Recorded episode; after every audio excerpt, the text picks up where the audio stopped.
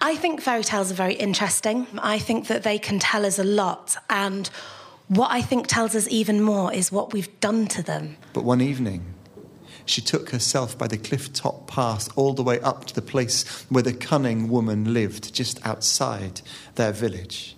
And she said, as she entered that small hut, um, My mum is having a lot of trouble sleeping. Do you have a charm, a spell that might ease her to sleep? So I was very into fairy tales as a kid. I liked how straightforward it was. I think when you become an adult, that those stories don't kind of make as much sense to you. And this was just one of the many occasions that I found in, in adult life that the sort of fairy tale ending you're looking for doesn't actually turn out. And I should just say before I start, not all fairy tales have happy endings. So don't sue me, you were warned. Hmm. Anyone who thinks they can't cope, there's the door, there's the bar, I won't take it personally. Welcome to the Stand Up Tragedy Podcast. My name's Dave and I'm your host. Stand Up Tragedy is a live show and podcast that's been running for three years now, and we've recorded loads and loads of tragic variety because what we do is we get people to come along to the show and stand up and do tragedy, and we get people from a variety of different parts of the arts. We've got comedians, storytellers, musicians, spoken word artists, and more. And they come together to look at the sadder things in life with some laughs as well as some tears. And we're taking a break from our live shows until February 2015. So, to fill in the gap on the podcast, we're putting together some special episodes that really celebrate what we think stand up tragedy is about and showcase some of the amazing performances that we've got over the last few years. Today's episode is Volume 8 Tragic Fairy Tales, and it pretty much does what it says on the tin. So it's a collection of performances about fairy tales. Over the years since stand up tragedy began, We've had lots of fairy tales told on our stage. There's, I think, quite a strong link between tragedy and fairy tales. Many fairy tales, at least originally, were very tragic. Just because something is about or for children doesn't mean that it doesn't have darkness and sadness within it. In fact, I think kids understand darkness and sadness very well in lots of ways. If you're a fairy tale fan, come along to Tragic Winter on the 28th of February, where our first act will be dedicated to tragic fairy tales, and we'll have three different performers bringing their idea of what tragic fairy tales are to our stage live. So come along to the Hackney Attic and see that. That's the first of three acts of tragedy. Our second act is going to be curated by Alice Bell, and it's going to be Tragic Climate, looking at the more wintry aspects of climate change. And then our last act is going to be Tragic Death, and the three really brilliant performers who will be giving you their take on tragic death are Izzy Lawrence, Jack Rooke, and Amy McAllister. So it's going to be a really great night. £5 in advance, £7 on the door. Tickets available from the Hackney Attic. Doors open 7:30 and the performances should be over by half past 10 and if you want to stay and do some tragic dancing you are very welcome to do so into the late hours of the night so hopefully see you there for some live tragedy but until then let's have some pre-recorded tragedy from the point of view of preparing yourselves to listen to today's episode, actually, the topics covered, whilst being dark and sinister and sad and all of the things that fairy tales could be, there's less of a content note, a less strong content note on today's episode than a usual episode, which is nice and means that we can relax a little bit more and maybe have even more ears listening to today's show. So, Prepare yourself for fairy tales, prepare yourself for tragedy, sit back, relax. Here comes an hour or so of tragic fairy tales.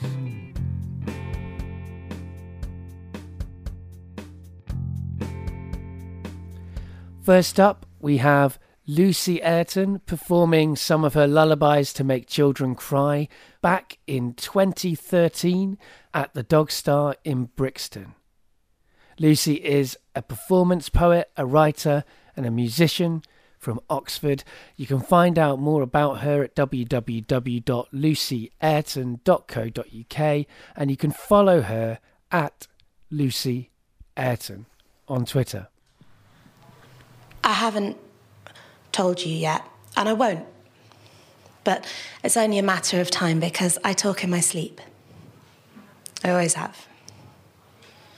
Should have said something sooner, but I've been really busy lately making my own clothes and trying not to be a disappointment. I've been trying to wear skirts more and flirt less and do things that hurt less and be quieter. And prior to this conversation, I was doing fine. But it was only a matter of time because I've always been the kind of girl who thinks a lot about what might be an acceptable level of deceit, the kind of girl who feels guilty about feeling guilty about how much she eats, the kind of girl to who herbal tea and tequila both taste exactly the same. they both taste of defeat the kind of girl who's been really busy lately doing the morning yoga and trying not to be a disappointment and trying not to say that sometimes I want to eat less apples and more cake. Sometimes I want to take the seventh shot of Calvados and drink it down and let the frown melt off my face and drip onto the dance floor. Sometimes I want more than me. Sometimes I want to dance until my head spins and not push boys away when they tell me about what could be. Sometimes I want to let me be lost. And I haven't told you that, but it's only a matter of time because I talk in my sleep. And I've been dreaming about dragons and towers and knights and gingerbread houses and roses and spells. I've been dreaming about forests and dark paths and wolves. I've been dreaming about being lost and I've been not wanting to pull myself back into the day, and I didn't want to say any of this to you. Been really busy lately, eating organic rice cakes and trying not to be a disappointment, but I can't. They're not real cake. And for your sake, I've been not following breadcrumb trails, but I can't not wonder where they lead. I can't stop reading fairy tales.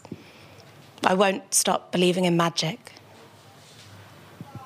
I haven't told you yet that sometime you'll need to let me be lost. Thank you.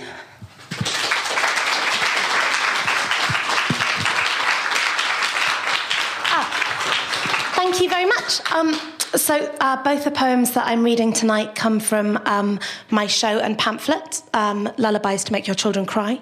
You can buy it um, from me at the break um, for the very discount price of £3. Makes a really good present for someone that you don't particularly like. Um, um, my pamphlet and show um, and a lot of my work uh, about fairy tales. Um, as Dave said, I think fairy tales are very interesting. Um, I think that they can tell us a lot. And what I think tells us even more is what we've done to them. Um, I've been looking at um, The Little Mermaid recently. We all know The Little Mermaid, right? You know, under the sea. Cute. Um, I was looking into the original version of it. Um, this isn't even a joke. Look out on my YouTube channel in the next few weeks. I'm going to be doing an acoustic version of the song Under the Sea with a bubble machine. Um, so that's going to be fun. Unfortunately, the original story does not have any bubble machines. It does not even have a singing crab. Um, and it doesn't have Ariel getting married to the prince because in the original version, like the Disney version, she can't talk. So he can't fall in love with her. What happens is she washes up on the sand, naked and mutilated in front of him, and he takes pity on her and brings her into his household. Um, and he falls in love with another woman a woman who can talk, and he gets married to her, and he gives her the Little Mermaid as a wedding present. The story doesn't even end there. Um, and then all of the Little Mermaid's sisters um, rise up from the sea because the wedding is on a boat, just to like literally rub salt into the wound. the wedding is on a boat not far from her mer palace. Um, so all of her sisters wife, rise out of the waves and they're all bald and they've got this massive knife. I say, We went to see the sea witch and we sold her our hair so that we could buy you this knife because, yay, if you stab your true love in the heart before daybreak, you can turn back into a mermaid, yay! And they throw it to her and swim back under the waves. And the little mermaid takes the knife and goes and looks down at the man she loves and his wife lying there in each other's arms. And she can't do it. So she goes back out onto the deck, and just as the sun is cresting, she throws the knife into the waves, and as she does so, she dissolves into sea foam. Which initially I thought was less appropriate to tell children than the Disney version. Um, but then I thought about it again. Um, and I thought, actually, if I want to be posing the question to my little girl, if I want to be saying, is it a good idea to give up your family, your life, everything you know, your voice, and your physical shape. Is it a good idea to do that because you saw a boy that you fancied? I feel like maybe the answer that I want to be offering to that is no. Um, so this um, this is another of um, the old an old non-Disneyfied um, fairy tales. This one was written in medieval France, and um, it's very much about the kind of concerns of the time. Um, this this story and the kind of poems that go with it are sort of credited of being the first of the form that was known as courtly love, which went on to be what we know as romance. but I wanted to do it tonight because it is it is a tragedy, and um, that's always made a lot of sense to me because I think that you know, kind of excluding sea witches, um, falling in love is one of the most dangerous things and tragic things that can happen to you. Um, so this is my poem about it. Um, it's called "The Nightingale."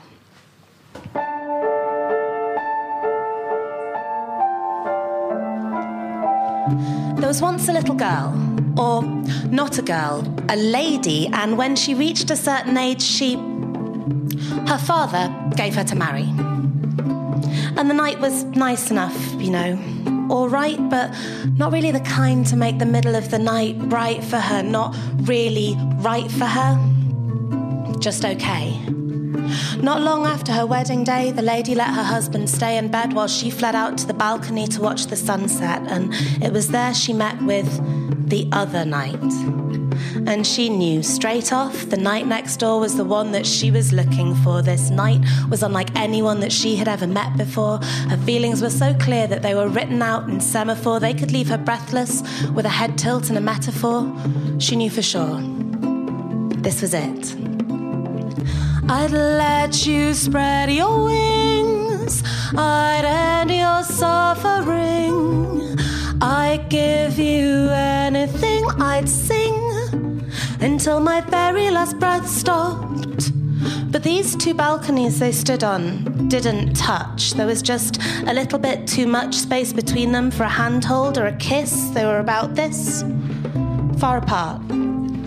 Close enough to throw a gift to, she was still too far from her other knight's heart, so they started the sweetest affair. Her here, them there, both of them aware of her husband. And the nights grew warmer, and the days grew sweeter, and her love would meet her every night. And she'd gaze at the maze of her knight's face in the moonlight, and dream of a time when her love could hold her tight. I'd let you spread your wings I'd end your suffering. I'd give you anything, I'd sing until my very last breath stopped.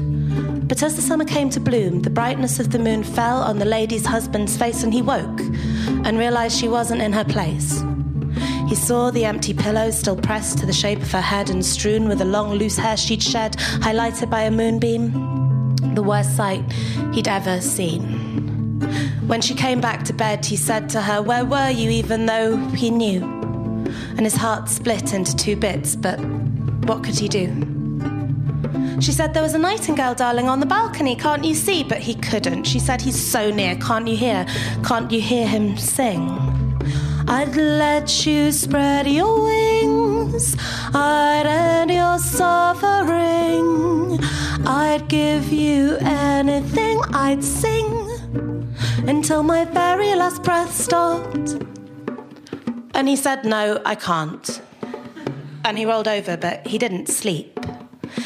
Every night that week, he stayed awake for the sake of his wife and hearing the words she spake to the other night, but she didn't know.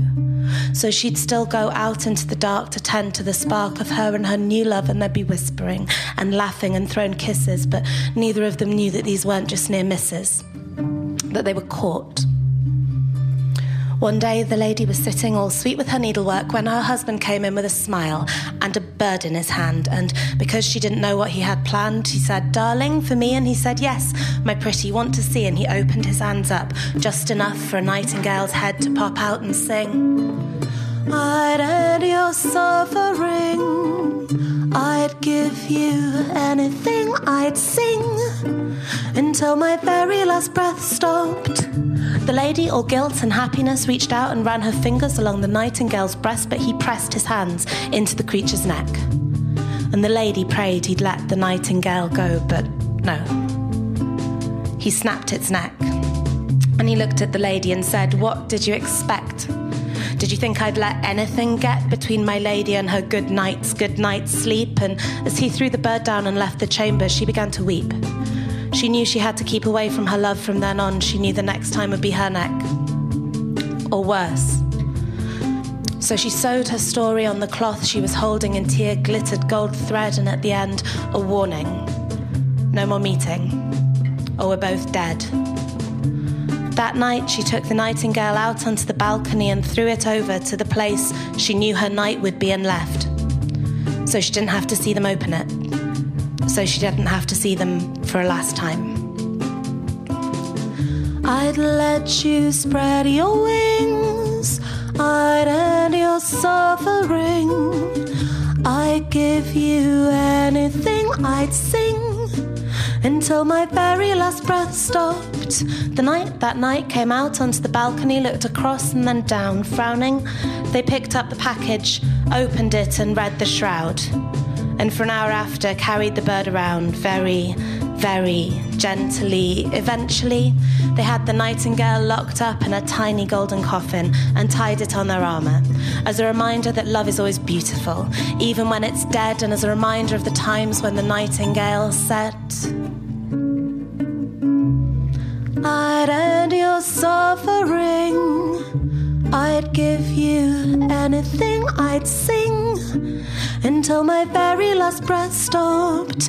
I'd let you spread your wings, I'd end your suffering. I'd give you anything, I'd sing until my very last breath stopped.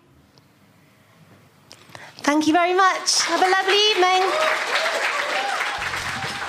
Next up, we have Tim Ralphs, who joined us at our Tragic Friends show in September 2014, where we gathered together some of the people who'd made Edinburgh 2014 so amazing and got them back together in one space to recreate some of the joys of our Edinburgh experience live on stage at the Dog Star in Brixton.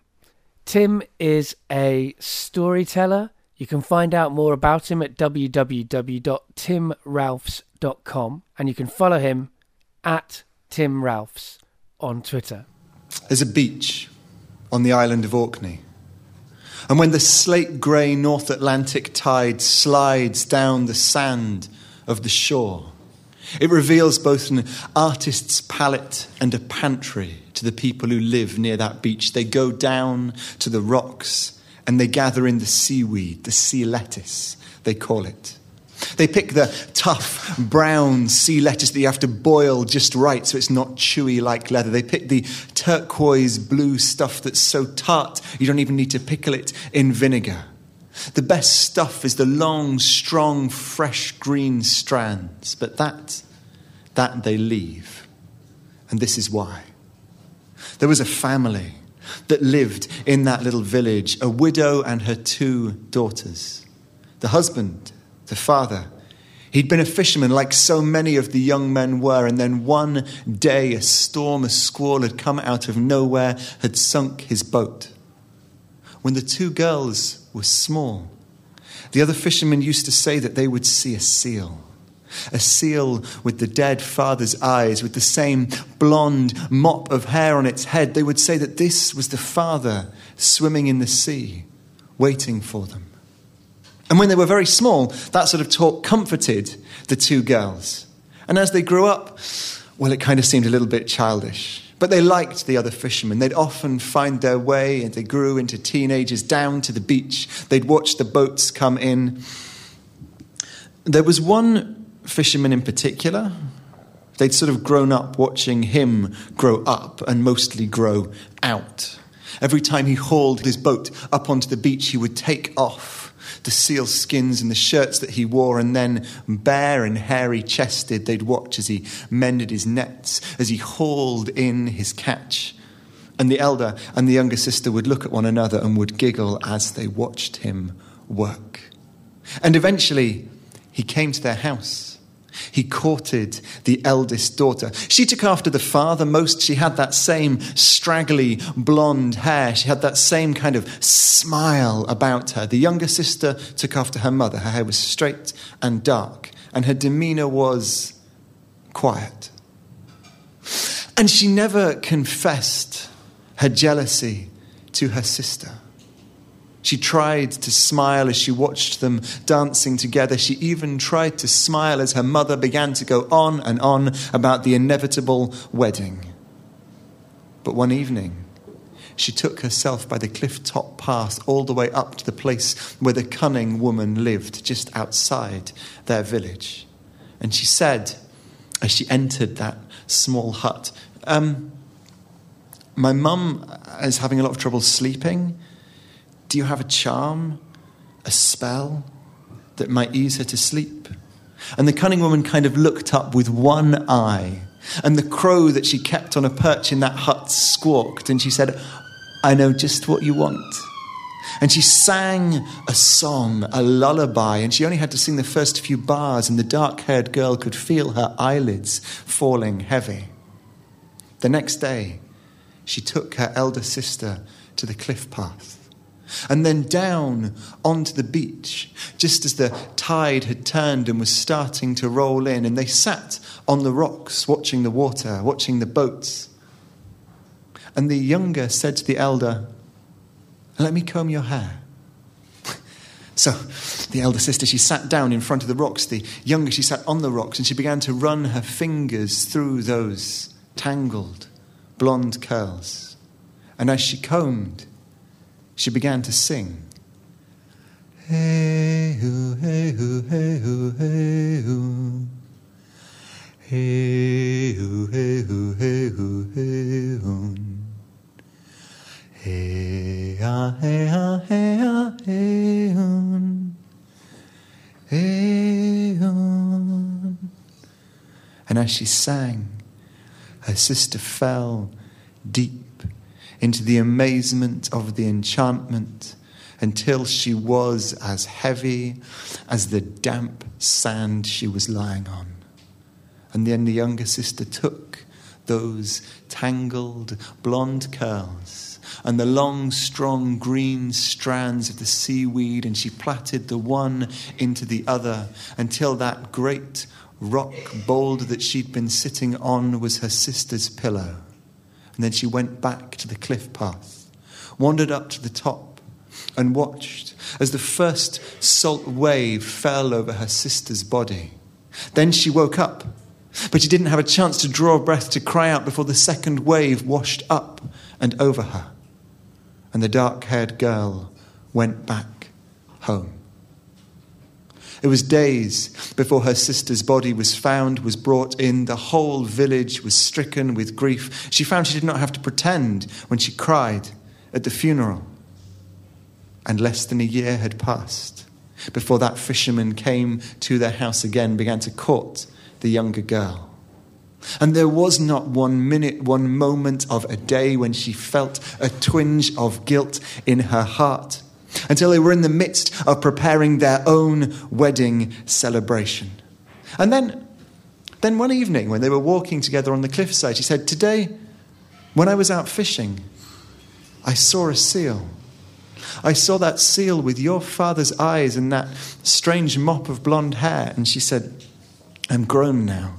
You don't need to tell me those silly childish stories. And he said, No, it's not a story. And there was another seal with him, a younger one, a female, your sister's eyes, your sister's hair. And then it was as if her chest grew a briar patch. She could hardly breathe with the thought of what she had done. And she did not know who she could tell. She dared not tell her fiance. She dared not tell her mother. She dared not go to the cunning wife once more and tell her. So instead, she went back to the beach, the beach where the fishermen pulled up their boats. And just as the tide was coming in, she wrote with her foot the words of her confession, making sure that as she did, each wave that came in would wash every word away, and salt baptized her toes, and as she walked away, she felt cleansed. The next morning, the village seemed quiet. She wandered down. There was a crowd gathered about the beach watching the boats. The fishermen didn't seem to have gone out, the waters had rolled away. As she walked down onto the beach, everyone stepped back. And though they had all been washed away by sea the night before, every word that she had written was plain, was clear in the sand that morning, spelling out everything that she had done. And on the horizon, two seal heads bobbed in the waves, blonde of hair, bright of eye. There's a beach on Orkney, and when the slate grey waters of the North Atlantic roll out, the people go down to the artist's palette, the pantry, the bounty of the ocean, and they gather up the tough brown sea lettuce. They gather up the turquoise blue, but the fresh, strong green strands they leave and now you know why. Thank you.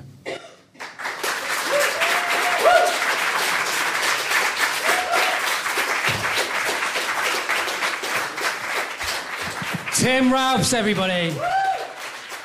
Our next performer also performed with us at our Tragic Friends reunion show. Brydie Lee Kennedy is a comedian, writer, and podcaster. You can find out more about her at www.brydieleekennedy.com and you can follow her on Twitter at BrydieLK. Put your hands together for Brydie Lee Kennedy!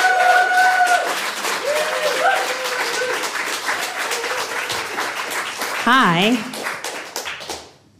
Um, so, as mentioned, I do host a sex and dating advice uh, podcast. I'm also my like primary uh, money earning thing. I'm a writer, but my most regular gig is I'm a sex columnist, and th- which is a great job because um, they say write about what you love. Um, but it's also a bit problematic because I can't. I now am at this stage where, in most environments, I can't show any uh, weakness or uncertainty about sex because um, I'm an expert.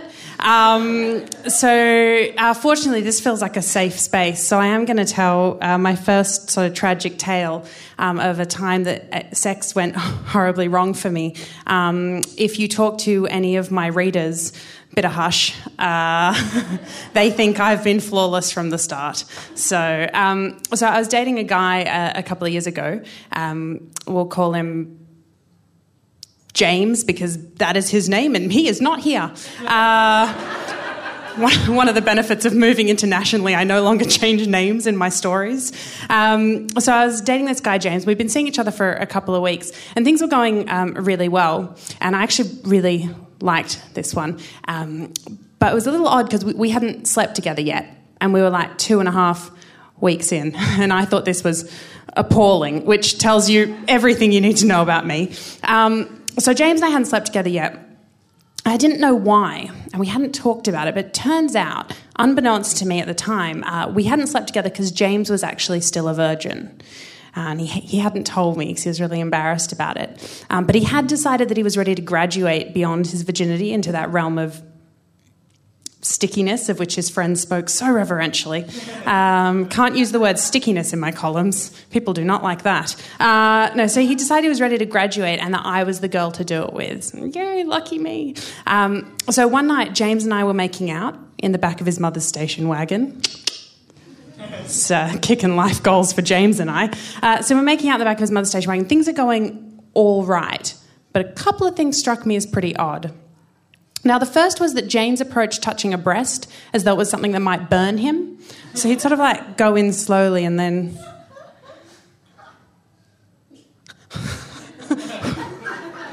uh, yeah, little disconcerting. But the bigger problem was throughout this entire experience, James was completely silent.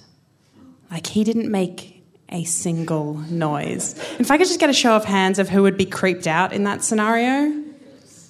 Okay, yeah, most of you. Those of you who didn't raise your hands, you're into some weird shit. Uh, if at any point you're getting naked with someone and you think to yourself, yeah, baby, keep it quiet, you've really got to wonder what that says about you. Possibly clubs for you guys, probably in jail. Um, so I did what any normal person would do in that situation, and I asked him to talk dirty to me. Now, I'm a nice girl, so I said please. Um, but James freaked out, and of course he did. I mean, this was already a brand new experience for him, and I just threw on this massive spanner in the works. Now, I do need to point out at this juncture that uh, though James was a virgin, he wasn't unfamiliar with the concept of sex. Uh, in fact, as so many young men are, James was a voracious consumer of pornography. So when I said talk dirty to me, his brain threw up the only thing it had at its disposal. He looked me right in the eye and he said in his most seductive tones, I want you to fuck me with your big black cock.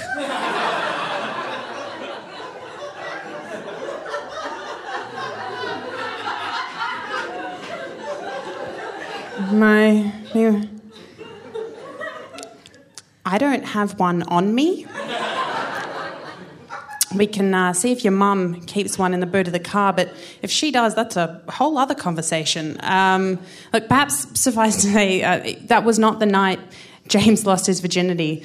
Um, turns out, I want you to fuck me with your big black cock, when said to a white woman, is impossible to recover from.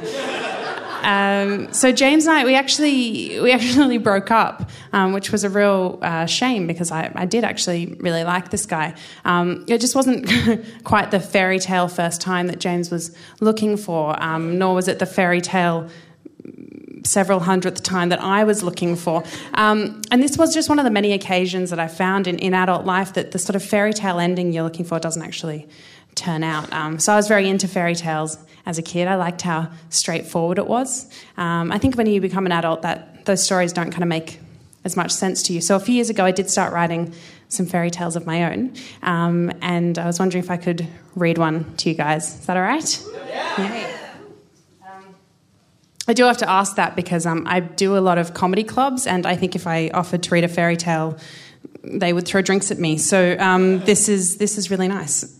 also, I should point out I usually read this fairy tale in a really beautiful old book, and I couldn't find it. Um, so normally it's an affectation. This just looks like laziness. Um, sorry about that. so this fairy tale is called The Sad Eyed Boy. Once upon a time, there was a beautiful princess. All right, maybe not like Middleton, beautiful. Kate, that is, not Pippa, nice girl, just not my taste. But she did okay.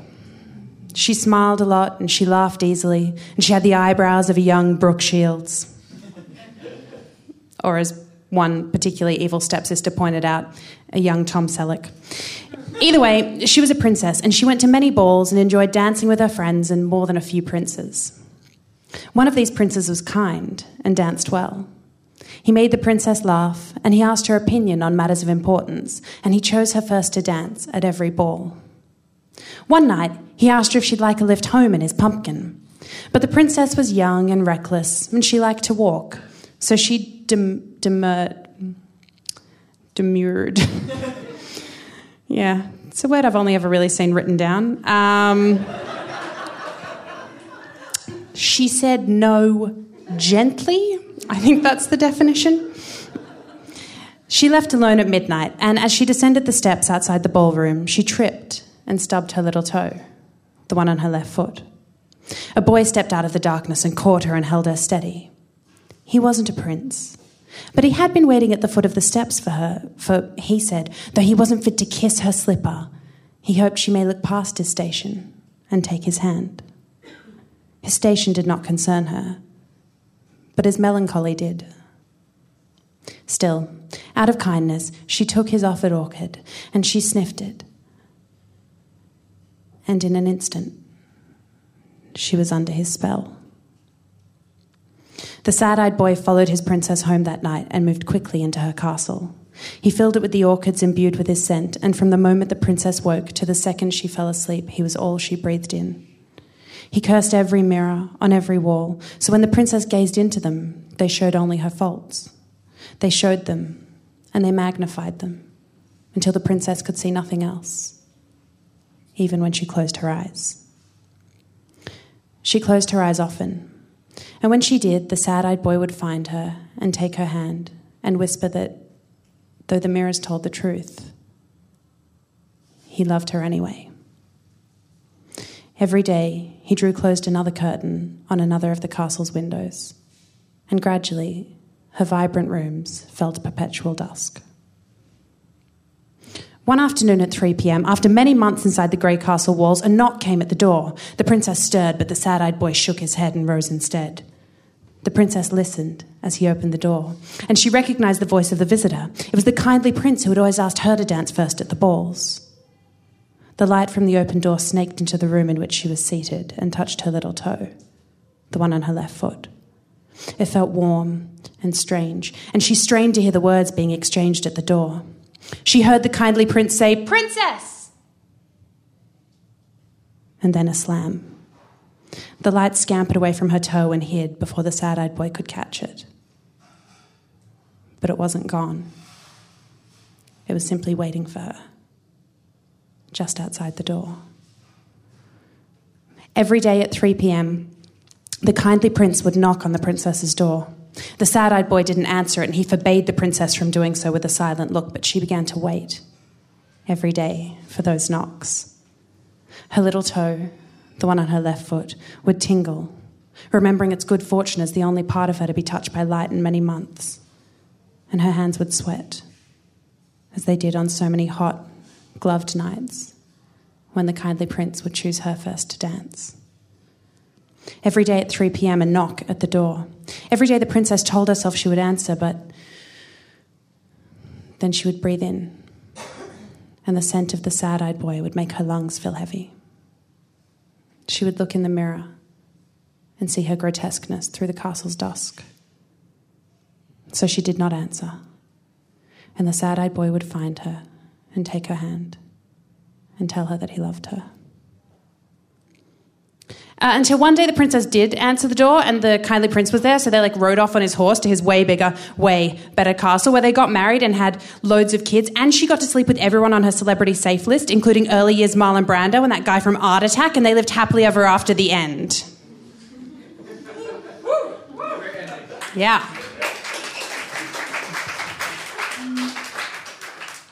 okay that's not totally true um, it's actually later years Marlon Brando, but people find that weird for some reason.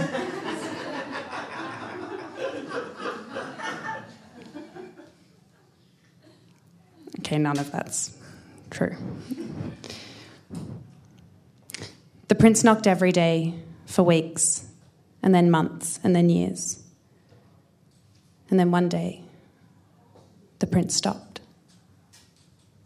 3 p.m. came and went, and there was no knock at the door. The princess was distraught, and the sad eyed boy was happy or as happy as someone with those eyes can be. I mean, nominative determinism's a bitch. the princess waited for the knock to come back, but every day the castle became more silent. Then one day the princess slipped on a curtain as she wandered the castle. It fell from the rings, and the room, her bedroom, was filled with light. It hit first her little toe, the one on her left foot, and then it raced up her whole body. It bounced off the walls and hit the orchids, killing them instantly. It cracked every mirror in the house and it knocked the sad eyed boy flat on his back. The princess watched her prison shatter and she knew what she had to do. She raced down the stairs, threw open the door, and ran as fast as she could to the castle of her kindly prince. She skidded through his gate, stormed up his path, and she saw.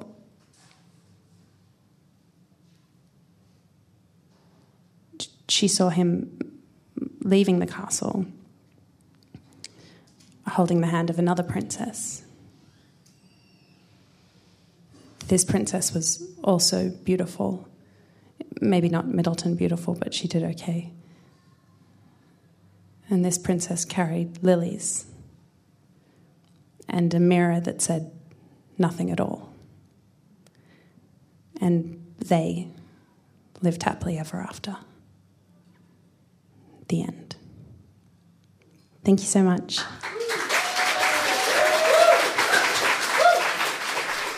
And here's another of the poems from Lucy's Lullabies to Make Your Children Cry show.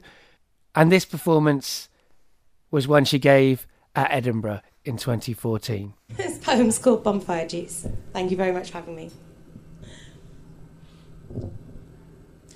I find a box of Lapsang Souchong, 10 years out of date, and I think of you. Like always. Do you remember the kitchen?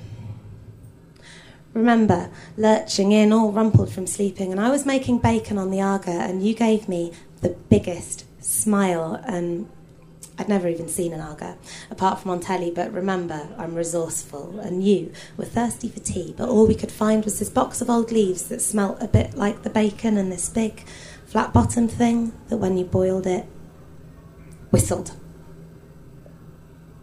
Like in a book.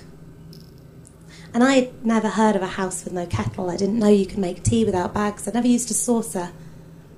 Not for that. Do you remember the teapot?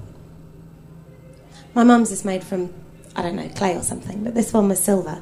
Real silver with all symbols carved around it in some language we'll never know. And even back then, I was far too old, but I swear at the time I thought it must be magic.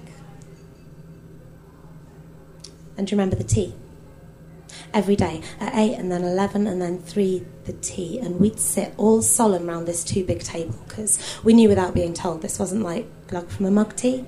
This tea was meant to be sipped.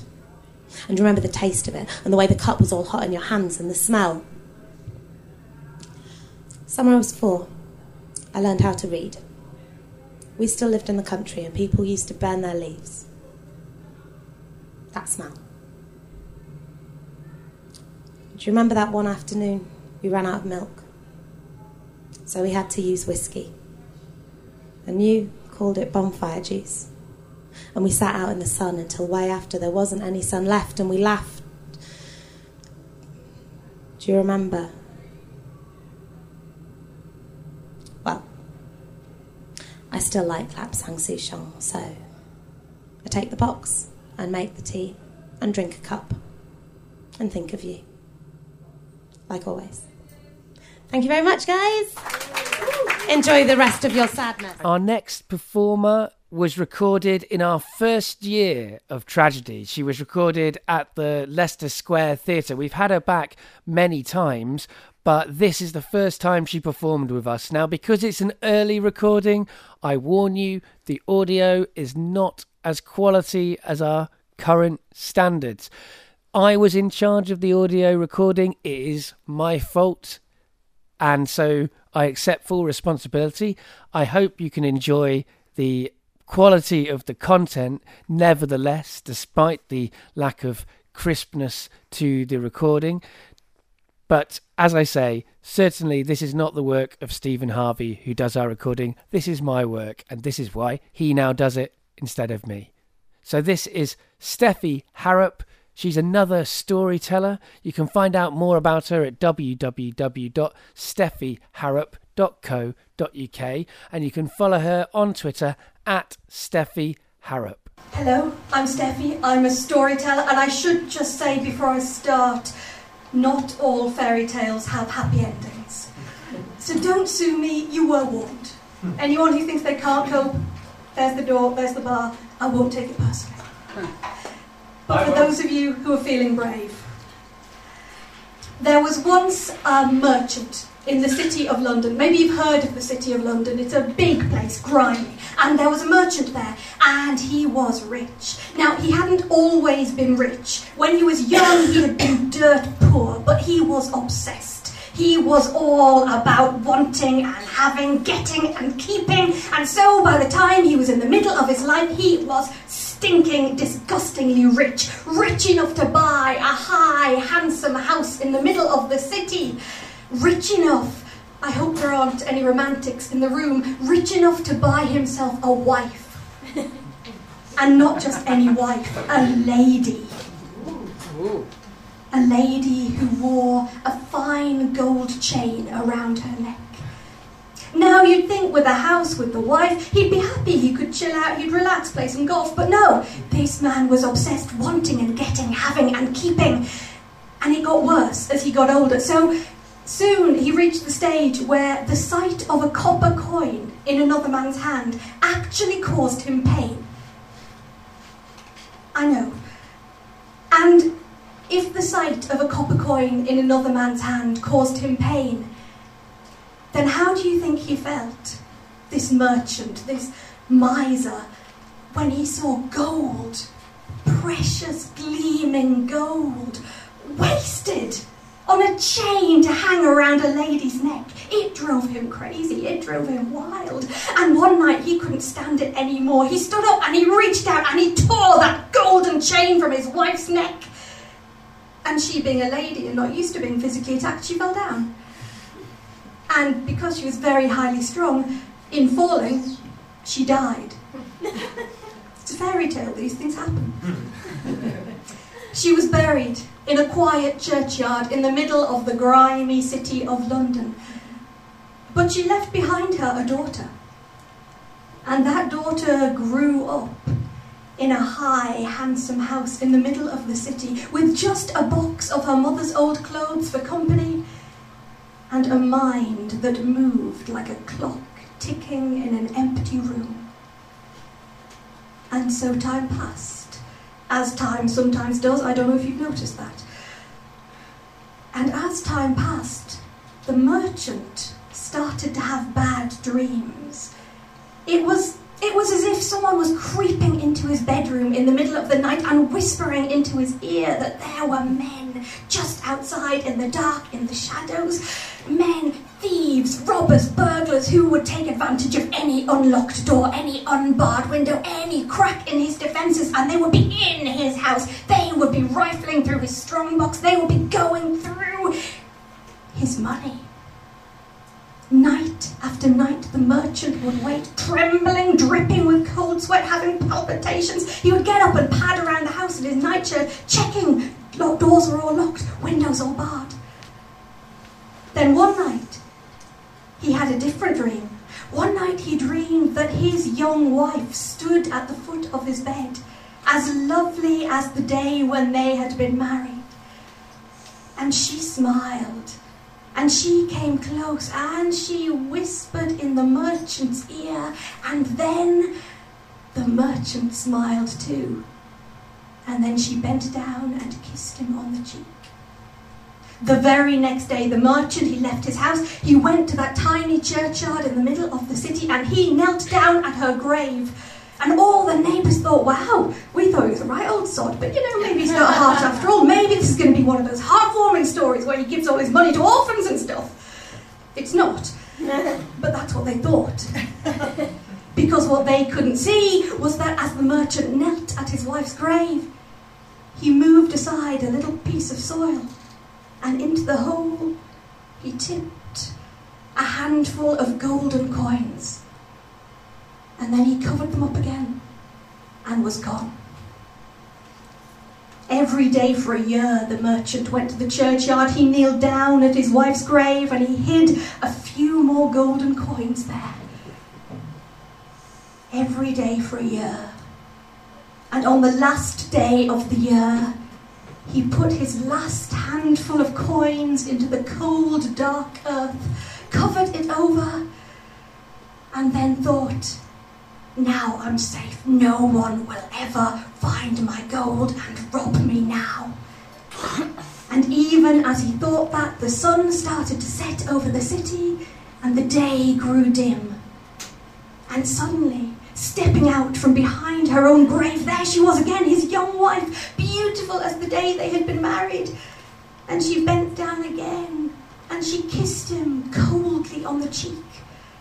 And she smiled and the merchant with trembling fingers held out a golden chain. And she took it and disappeared into the darkness. And the merchant turned and walked away. And so he didn't see his daughter wiping the flour from off her cheek and her hands and rubbing a bit of mud from off the hem of her mother's dress and bending down and starting to dig the gold out of the grave and fill her pockets. Now, people will tell you different things. Some people will tell you that she took ship that night for Paris and she danced and she drank and her life, though short, sadly, was brilliant and dazzling. There are those who will tell you that they saw her as an old woman in her box at the opera, surrounded by handsome young men and covered in diamonds, which is the only way to go to the opera. But there are those who say that the next morning in the city of London there was a woman who walked all by herself. And every time she met a man with no work, a woman with too many children to feed, or a child wandering, lost, she would take a gold coin out of her pocket and hand it over. And when at last there were no more coins left, she took a fine golden chain and dropped it into the hand of a shivering child who looked up with wide, confused eyes. Was this lady crazy? And then she turned the corner. And then she was gone. Thank you.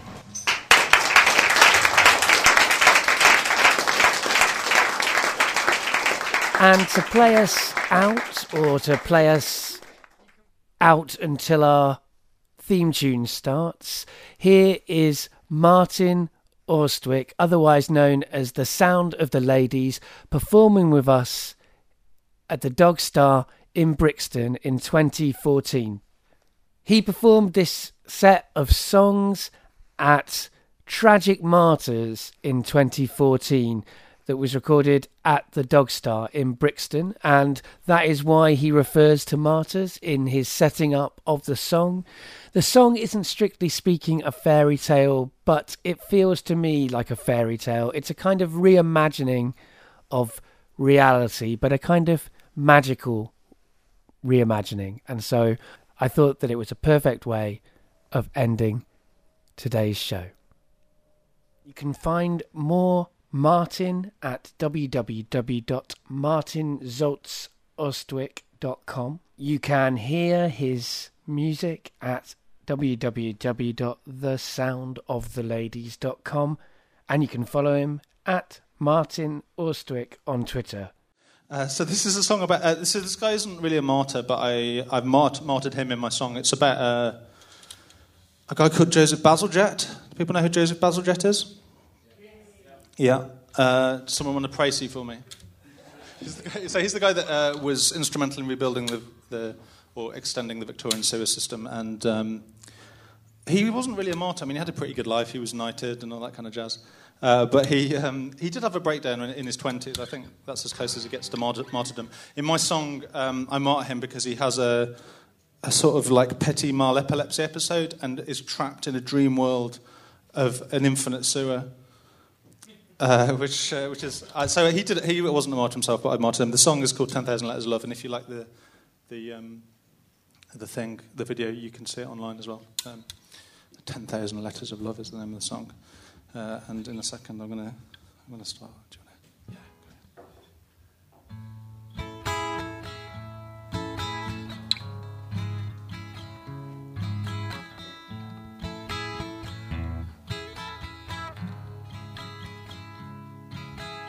I've never stepped into the downpour. I stand between raindrops, hearing their heartbeats and breathing the petrichor, breathing the petrichor.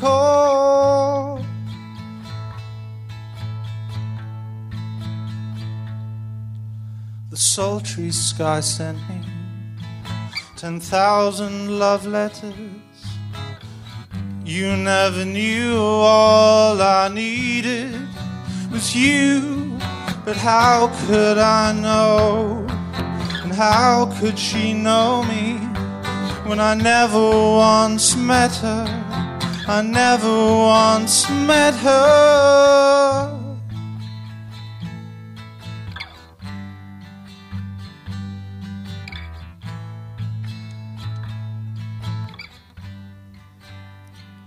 I once met Bazalgette, a prince of affections. He loved the glory but hated the attention from 10,000 plumbers and their endless questions.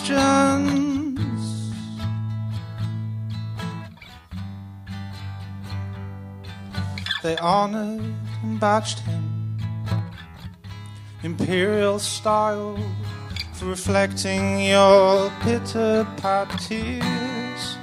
In a smile, you weren't even worthy a cursory mention.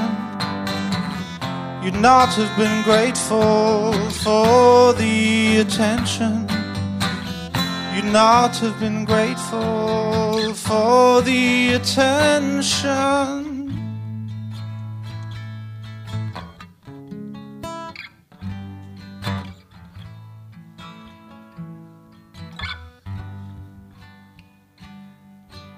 I wonder whether I'd have liked him better if he'd shut his mouth and just listened. Some more he'd smell petrichor, petrichor, petrichor, and his body would ripple and fall to the floor.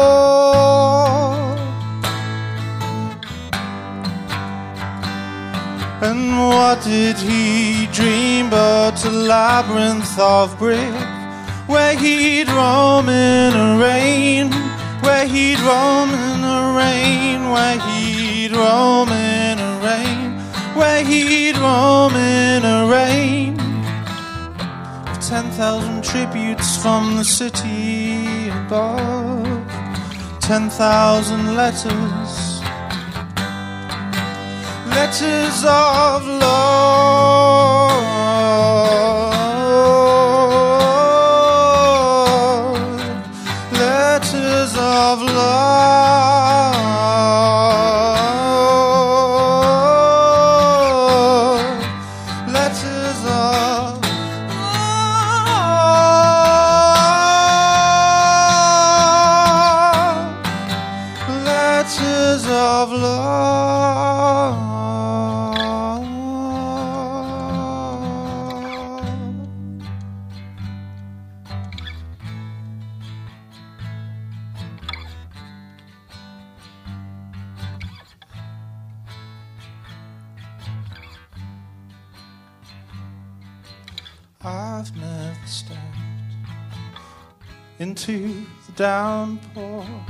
stand between raindrops, hearing their heartbeats and breathing the petrichor, breathing petrichor.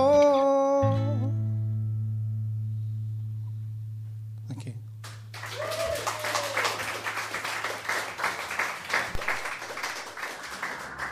As I said earlier on, for more tragic fairy tales, come to Tragic Winter at the Hackney Attic on Saturday, the 28th of February. It's going to be a really excellent night. The lineup is immense. I mean, I'm really, really excited to see what happens and to hear what happens at that show. I'm going to be doing something. I have no idea what it is, but I'm excited to try and work out what it is so I can share it with you guys. Tickets are already available £5 in advance, £7 on the door. Tell your friends, say you're coming on Facebook, buy tickets in advance, or don't. Do whatever you want to do, but that's my plea, my pledge, my request from you guys. And there'll be some more tragedy next week on the podcast. But for now, the tragedy is over.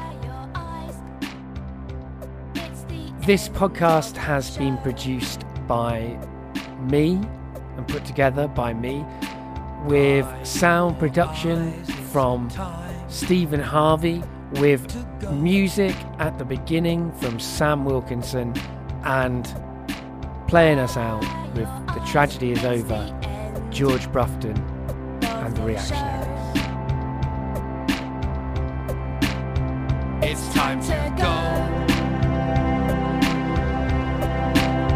It's time to go. It's time to go. It's time to go.